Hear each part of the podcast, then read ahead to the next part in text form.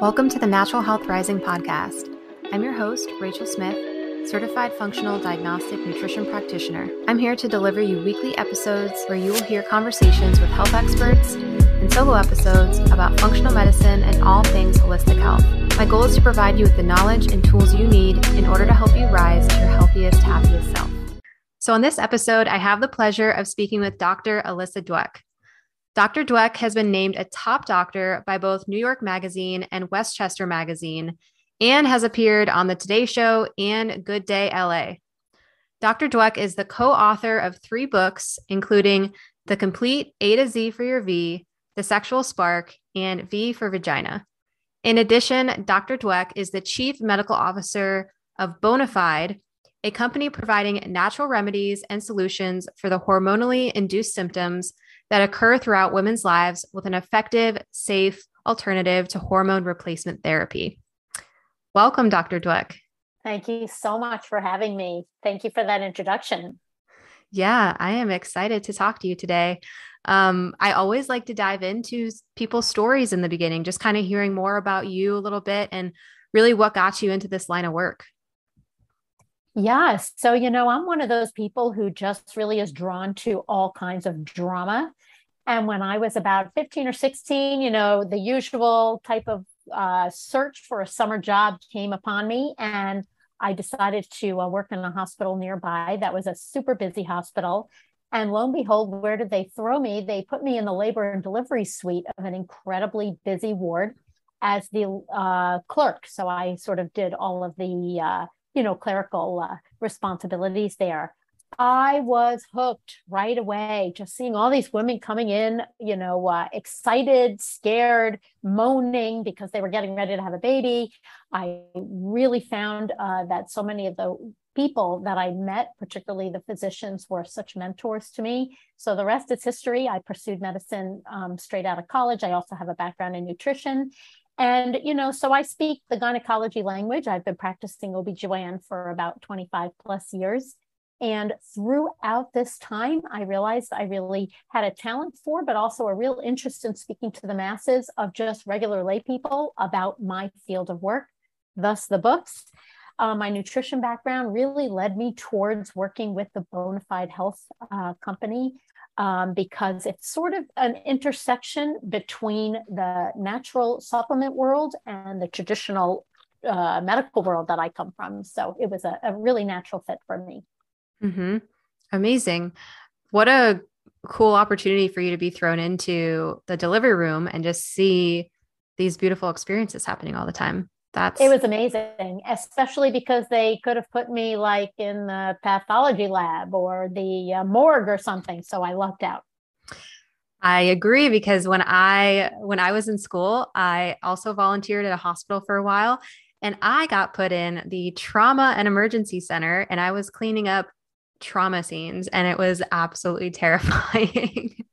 so quite but, a quite but, a different but good drama. Good drama there, but yeah, I totally understand. It's the luck of the draw yeah, both exciting experiences. Um, awesome. So I want to start off by talking a little bit about perimenopause. So, can you explain exactly what's happening to a woman's body during this time um, and like what age this is happening and what should happen there?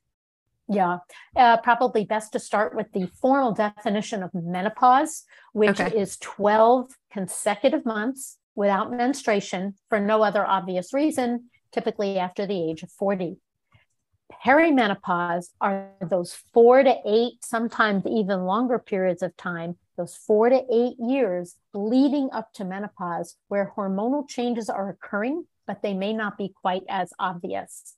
What's really going on is that ovulation, which typically occurs during the reproductive years in an effort to get pregnant, uh, starts to occur less frequently and then eventually not at all so the typical, very well orchestrated hormonal changes with estrogen, progesterone, testosterone that typically occur with ovulation are not occurring or not occurring as frequently or in an organized fashion. So symptoms occur during that time.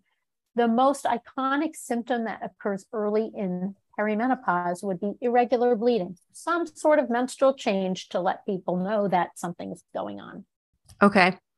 So what can women do at this stage in their life? Are there certain supplements they should be taking, lifestyle changes they should be making? Yeah. Well, let's start with lifestyle because I think that's something that everybody needs to buy into. Uh, diet is super important, both during perimenopause and menopause, especially because many, many will struggle with, with weight maintenance during this time. So, really modifying diet.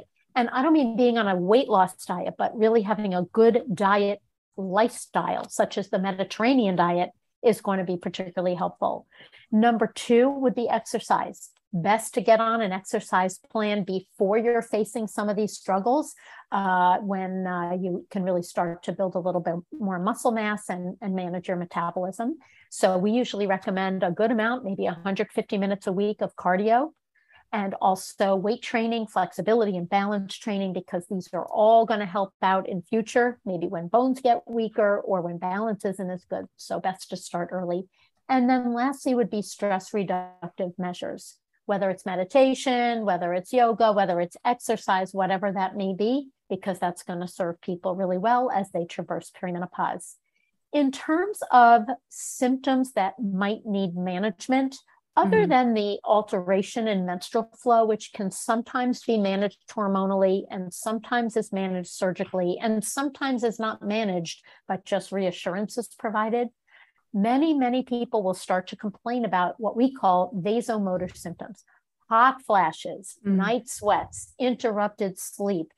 This can be managed with hormonal therapy, but we see so many people who are not interested or are unable to take uh, hormone therapy. So, luckily, we have other options. And you asked about supplements. So, Bonafide Health, the company that I work with, has multiple supplements. One in particular comes to mind called Relizen, which is made with a Swedish flower pollen and probably works through serotonin pathways in the brain to help with management of hot flashes and night sweats.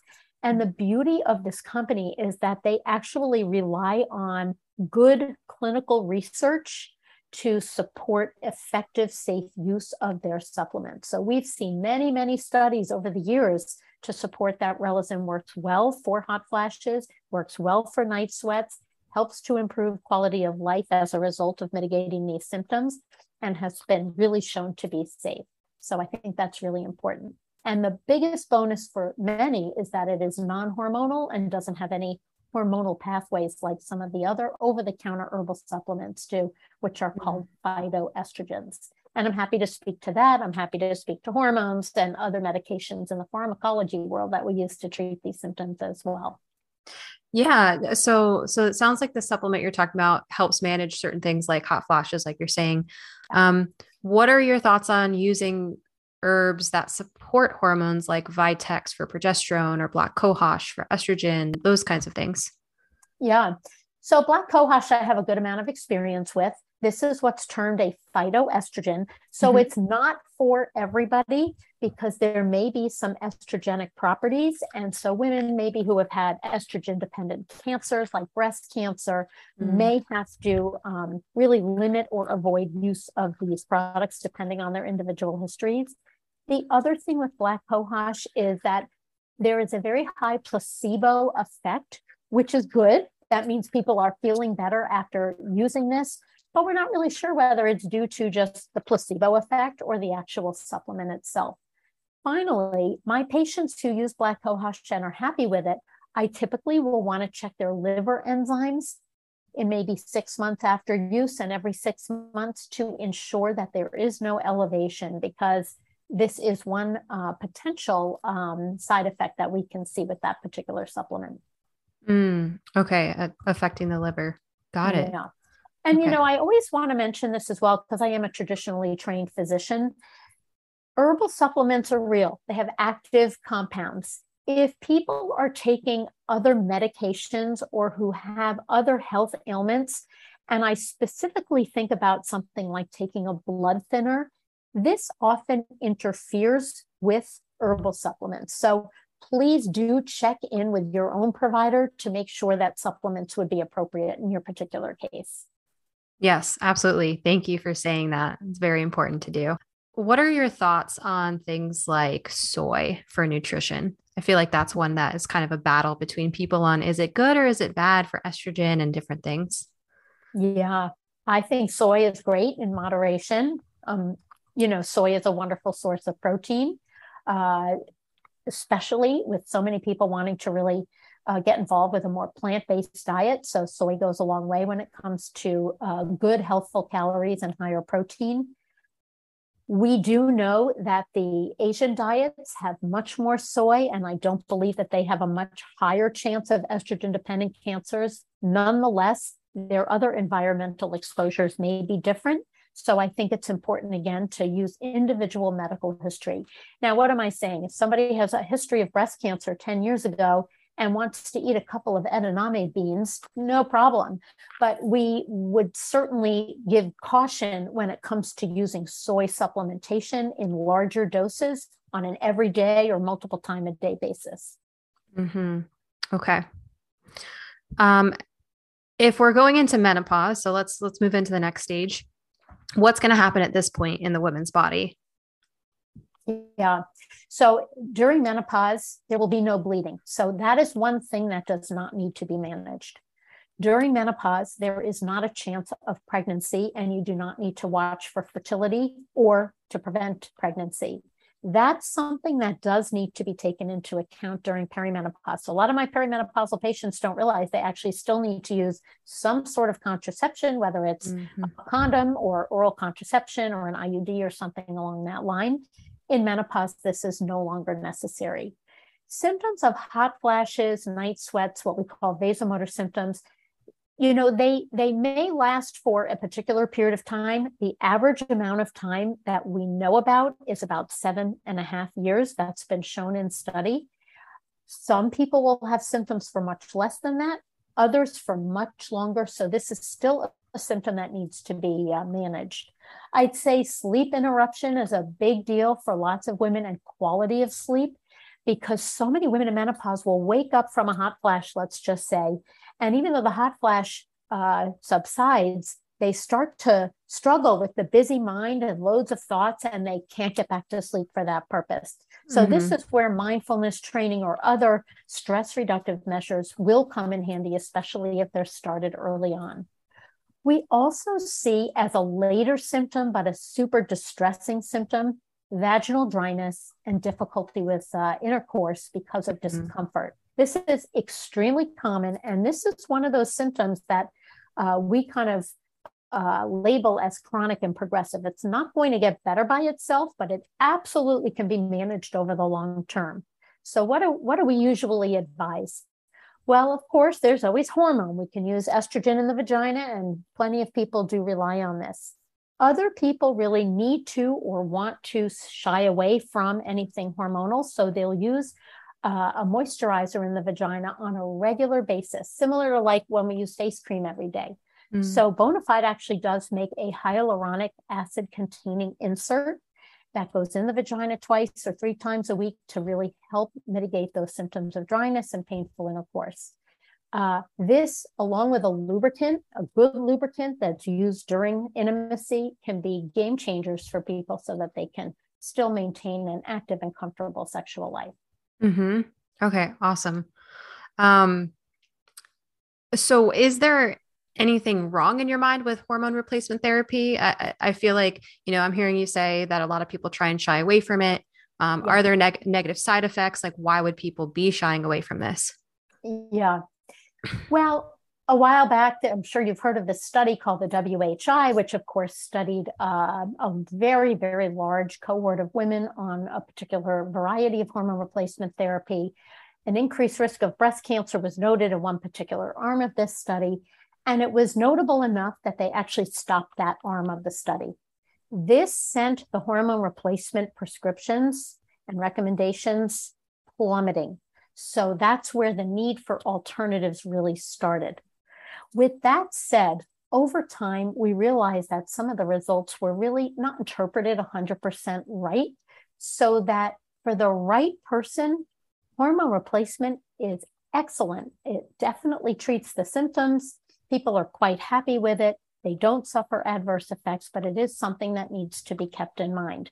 The package label of anything containing estrogen is going to say may increase risk of breast cancer, may increase risk of uterine cancer, may increase risk of cardiovascular event, including stroke or heart attack or blood clot. So this is real and it needs to be taken into account.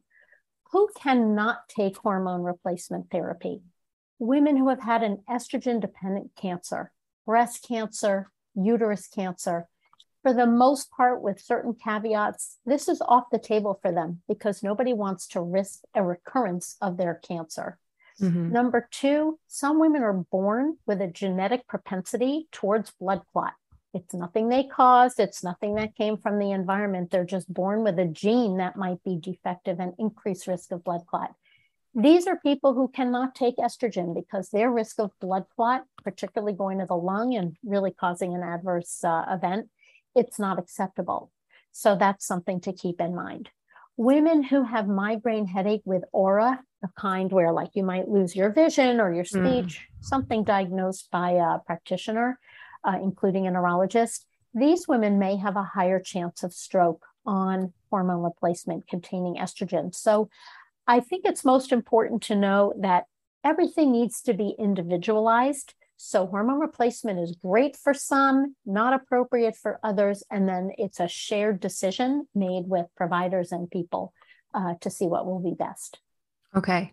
If someone doesn't know if they have that genetic blood clotting piece, is mm-hmm. that a test that a HRT doctor would check for before, or is there something specific they would want to ask for? Yeah, that usually will come about with a family history or some sort of personal medical history that will kind of be a giveaway to do some testing. So, for example, some women may have had a blood clot in their past, like perhaps during a pregnancy where estrogen levels are super high.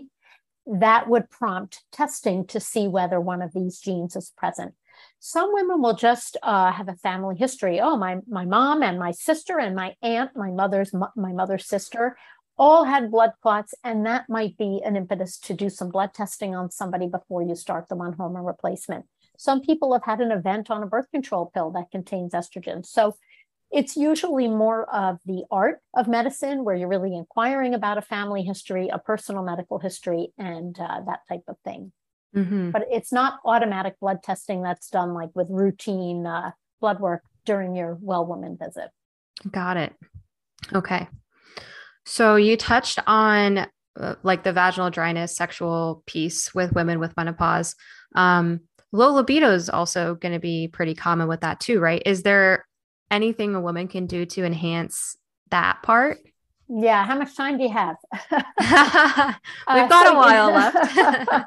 Low libido is complicated for women. So, for one, hormonal changes absolutely can influence libido. So, I think that just sort of goes without saying. With that said, there are so many other nuances. If somebody's having sexual pain, of course their libido is going to drop because, after all, who wants to do something that is going to be painful? So, mm-hmm. that anticipation of pain causes avoidance, which leads to lower libido. So, naturally correcting that dryness and addressing that pain will naturally help to uh, increase libido. Number two, and again, remember many menopausal women have maybe been through one or maybe more relationships. So, you do have to examine that because there's a big portion of women whose libidos are low for their current partner. But maybe if they had some novelty or something uh, you know, another partner that they might be uh, interested in, their libido would be fine. So that's something to think about. And this is a situation that I always ask about because I'm not really qualified to help with that, but rather my mental health colleagues who work on marriage counseling or couples counseling or whatnot would really be a good referral. Uh, number three, medical issues. Somebody with heart disease, diabetes, you know, uh, cancer of some sort, a pain syndrome, uh, arthritis, these are people who may have some challenges and need to make accommodation to uh, have a more pleasurable sexual life. So this is something that needs to be addressed, and that just falls under general medical uh, optimization. And then finally, um, you know, uh, hormonal changes can be addressed. So oftentimes we will use estrogen, whether it's topical in the vagina or systemic if there are other symptoms like hot flashes that need to be addressed. Oftentimes, we will add testosterone to this regimen. This is a hormone that, uh, you know, typically noted as a male hormone, but we all make testosterone, and this level declines significantly with uh, with age. So sometimes we will supplement with that, even though it's not FDA approved for women. It's still used commonly with caution. There are certain supplements that will help to enhance the sexual experience. They're not going to make you think of sex, but they will make it a better experience once you're engaged. So, for women who are looking to uh, enhance that, Ristela it, is a uh, supplement, again, from Bonafide Health that is containing a strong antioxidant called pycnogenol, which helps to enhance blood flow to the genital area during the sexual response. Where we really have found this helpful is in women with depression who are on medications that might mm. impair their libido or their orgasm potential. So, this has been shown in clinical study to help with that particular issue. And then, one final thing I want to mention because it really is so common, especially these days and after the pandemic weight. If women are not feeling sexy because they're unhappy with their tone or weight, managing that will be helpful because, after all, if they don't feel sexy, they're not going to feel sexual. And that's for themselves, not necessarily for their partners. So, weight mm-hmm. management, exercise, and that type of uh, lifestyle management, like we spoke about earlier, is very helpful. Mm-hmm. Yeah, I'm glad you mentioned all of those extra things because I think it's easy for someone to think, oh, well, if I just do hormones or something, but then thinking about, well, am I actually confident in my body? Am I happy with myself? Am I happy with yeah. my marriage, my relationship? Like, it's a bio, social, medical. There's so many nuances. I mean, look, for some women who are just so super busy, they're very stressed out. They just literally have a to do list that's a mile long. We have to sometimes tell them to plan sex, to put it in their calendar, doctor's orders to put everything else on the back burner for a short time. Or we have to instruct them on what we call bibliotherapy. Start reading some erotic stuff. Start watching mm-hmm. some movies that are suggestive whatever your comfort level is you know romance like outright porn whatever works. And that will get the sort of the thoughts flowing. Um, and then privacy. For some women can be an issue if they have kids at home you know because men seem to be able to put all that on the back burner. But if a woman hears her children in the door or is worried somebody's going to walk in that's going to you know be a buzzkill so a lock on the door is often recommended Okay. Well, while we're on the topic of of sexual health and everything, um, what's the, what's the rate of women who don't actually have an orgasm? Um, so I think that gets broken down a little bit. I don't okay. know what the statistic of is somebody who's never had one ever in their lifetime or what that stat would be based on age, but this is what I do know. The standard quote is that 70% of women will not orgasm from intercourse or penetration alone. Mm-hmm. That direct clitoral stimulation is typically necessary. So, this is something that needs to be communicated to a male partner because they may not be able to read the mind about this. yeah. particularly direct communication, is very important. Uh, so I think that number is a reasonable one. Certainly, it goes up for people on certain antidepressants uh, and that type of thing. Mm-hmm. Yeah, I just want to touch on that. I find it fascinating because I think it's something that um, that I, I think that could also be an issue with the libido pieces. A woman feeling like uh, self-conscious of that kind of Absolutely. stuff. And yeah. then again, if you don't have that communication piece or know how to make that happen, then that kind of can be thrown in the mix of everything there too. Absolutely. And, you know, I, I, I always uh, hate to bring this subject up, but it's necessary. You know, we always, when we're doing a consultation for libido uh, that's, that's uh, lower, we always ask about a history of abuse or a history of some sort mm. of uh, mm-hmm. trauma in past or the value system that somebody may have been uh, brought up with that might you know, really make sexual relations only for procreation or that it was a negative experience at some point that we need to get through. Again, I rely on my mental health colleagues to really help help us through those uh, issues. Yeah. Do you have some that work with you in your practice, or is it just kind of you refer out? Uh, I, I refer out for that. We don't have them in our practice, but that's okay. We have great ones in my community, and then there's also a uh, wonderful organization called AASECT, which is the you know, it's an organization, a professional organization of um, mental health providers who focus on sexual health, and they are, you know, certified in a particular way. Mm-hmm. Okay. Um, I want to go back to menopause for just one second here. Do you see it becoming more common that people are going through menopause early, earlier than they quote unquote should? What I do see, which I think is a good thing, is that women and providers and basically everybody is talking about this a little bit more. So whether people are actually going through earlier or we're just more aware of it at an earlier time, I'm not, I think the jury's still out. Mm-hmm. Uh, what I also know is that there are, you know, documented risk factors for going through an earlier menopause. So, for example, genetic factors. If your mom and all your sisters had menopause in their very early 40s, it's very possible that you will have a similar experience. Smokers tend to have an earlier and more notable menopause, but earlier age of onset. Uh, so those are, are two things, uh, and there are of course other environmental factors as well. Okay. Yeah. Are there, and if you want to speak about some other causes of early menopause, do you have any other things you can provide there? Well, you know, early menopause means menopause before the age of 45, okay. which should be distinguished from what is called premature menopause or premature ovarian uh, insufficiency or failure, which is the before the age of 40 that has a whole different bucket of uh, reasons um, for occurring, usually some sort of an autoimmune issue or some sort of treatment, like a cancer treatment or medication or radiation that may have altered, um, you know, the age of natural menopause. Surgery surely can alter the age of menopause and the experience. Uh, treatments for different uh, diseases or um, conditions can alter age of menopause. Uh, I would say that uh, stress, and I don't mean just like a little bit of stress, but like an overwhelming stress, like the loss of somebody, mm-hmm. horrifying grief, uh, a, a, move that was, uh, you know, very uh, stressful. Sometimes those can bring on a death of a family member, something along that line. We've seen people literally have their last menstrual flow right at that time and never to get it back again. Mm, okay. I heard you mention autoimmune diseases. Mm-hmm. Are uh, would you say all autoimmune diseases are going to increase that, or is it specific ones? There is an autoimmune connection to premature ovarian failure or premature menopause. Okay, so it, just overall. Yeah, it's an okay. it's it's considered to be possibly an autoimmune condition, but it's it's a distinct it. one. It's not like if you have a thyroid autoimmune issue, you're going to go through an automatic uh, premature menopause. It's more of its own condition. Mm, okay, got it.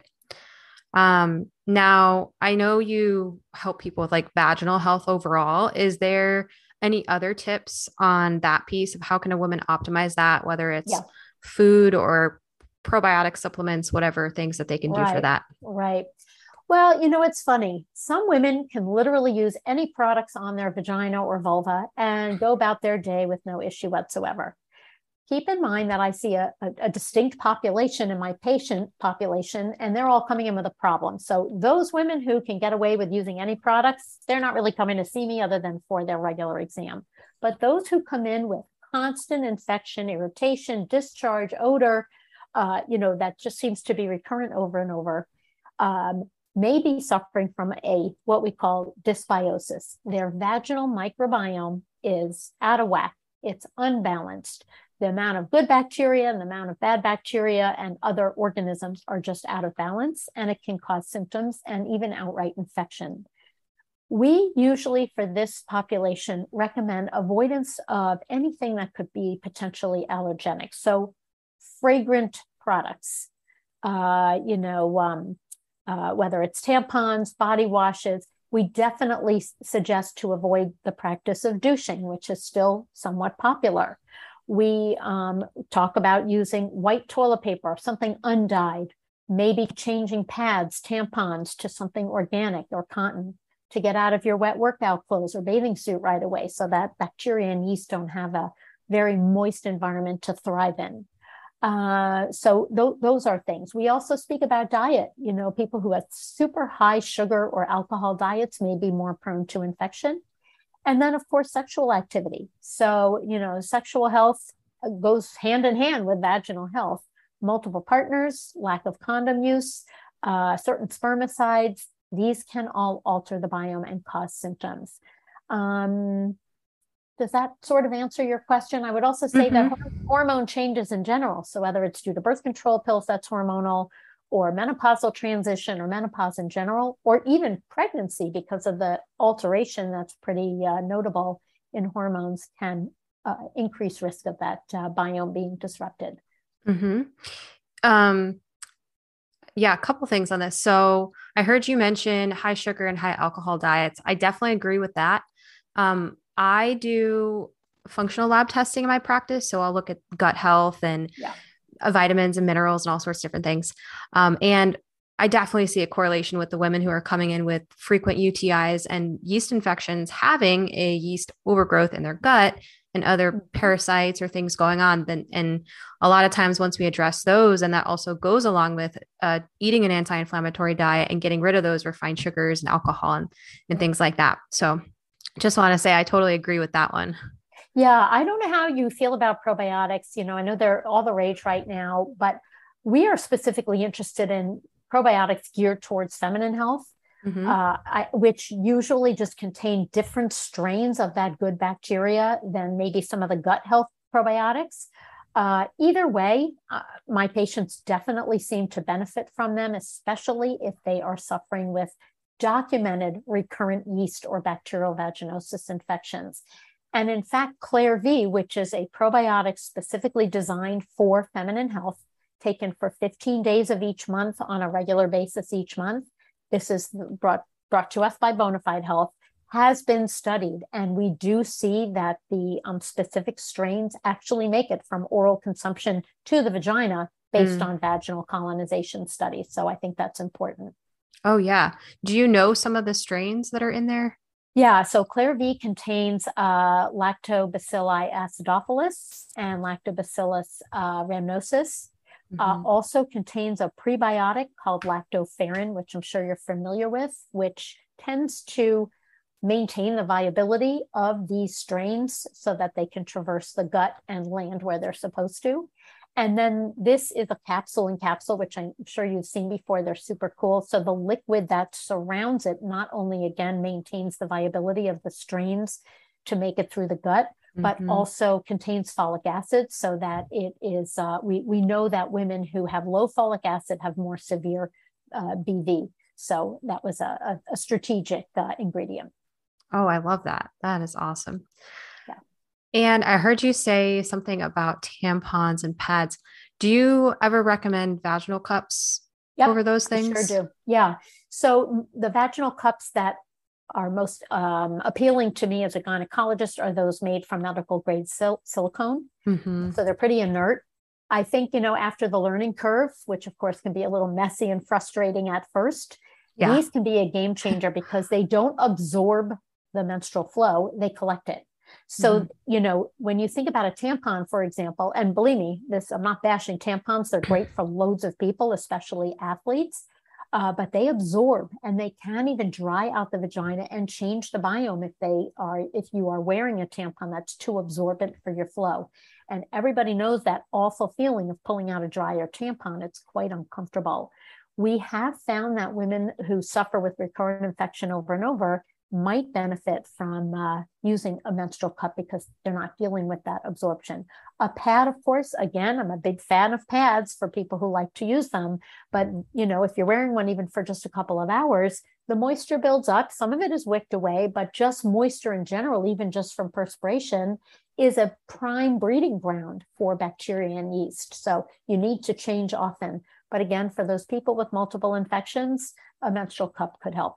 One caveat if somebody is using an IUD with a menstrual cup, they really do need to work on their technique for removal so you don't, plant, you know, suction yeah. out or dislodge your IUD. Okay, that is a good point. I yes. didn't think about that. but yeah, I like how you said once you get over the learning curve because they're a little tricky in the beginning, but totally they worth are. it. Yeah. They are. They are. And certainly they are a lot less expensive than uh, some of the other products. Yeah, absolutely. Um, do you ever see a lot of women with PMDD? I do. Uh, okay. I do. I, I think it's, I guess what I should say is that I see a lot of women with PMS. Mm-hmm. PMDD is a much more severe form of PMS. usually diagnosed and managed by a mental health therapist because these women are really suffering. But you know, there's a fine line between uh, uh, that transition, PMS or PMDD.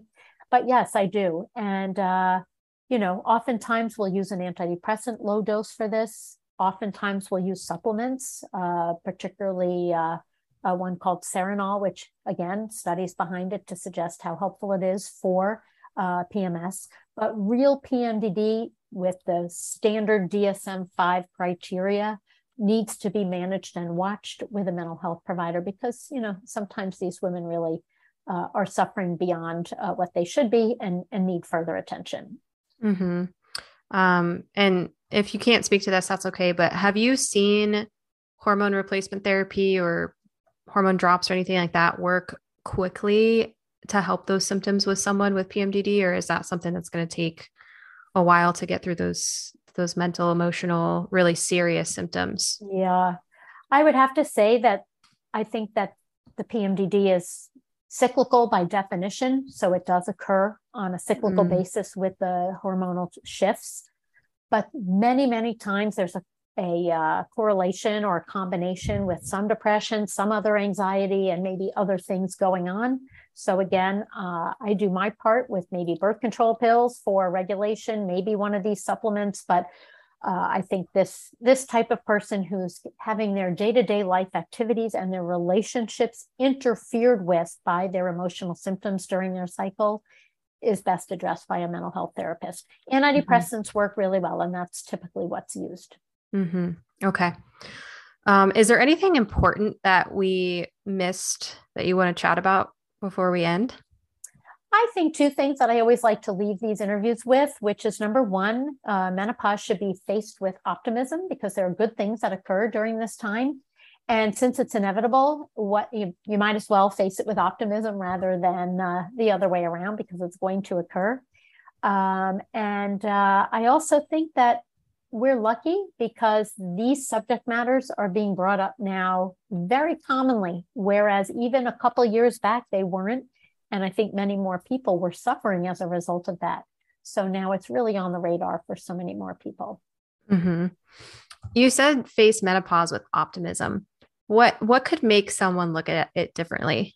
Yeah. Number one, no bleeding. So that's a big deal people have been having their bleeding habits interfere with their lives for a very long time. We see miss school, miss work as a result of uh, menstrual discomforts or bleeding or whatnot. Of course, we do see miss work as a result of menopausal symptoms as well, but at least no bleeding. Number two, freedom from having to worry about fertility and or contraception, depending on where you stood. So I think that's something uh, which certainly causes sadness for some women, but really can be a liberating thing for many other people. Third, at the time of menopause, many, many people are really at the pinnacles of their careers. They've, you know, maybe had their families uh, and are watching their kids launch. They might have more confidence or wisdom. So I just think we have to really embrace those things. Oh, I love that perspective. Well, one final question that I like to ask everyone is if you could leave the listeners with one thing that they could do, implement into their lives this week to help them live a healthier, happier life, what would that be? Wow. Well, that's a very broad question. So, from my angle as a gynecologist, I would say just uh, take care of your vagina. First response like that on the show. I figured I would leave you with something that was unique. yes. Yes. No one will forget that one. Uh, well, thank you so much. You've provided some amazing information today. So you can go ahead and share any final thoughts and then also how people can find you online. Yeah, please look me up at hellobonafide.com. I'm the chief medical officer, and I think there's wonderful education on the site, most of which I have vetted or written. So um, I, uh, I, I trust that information is valid and credible. Um, and my uh, latest book, like you mentioned, is the complete, I'm sorry, the complete A to Z for your V. And now you know what V stands for. Mm-hmm.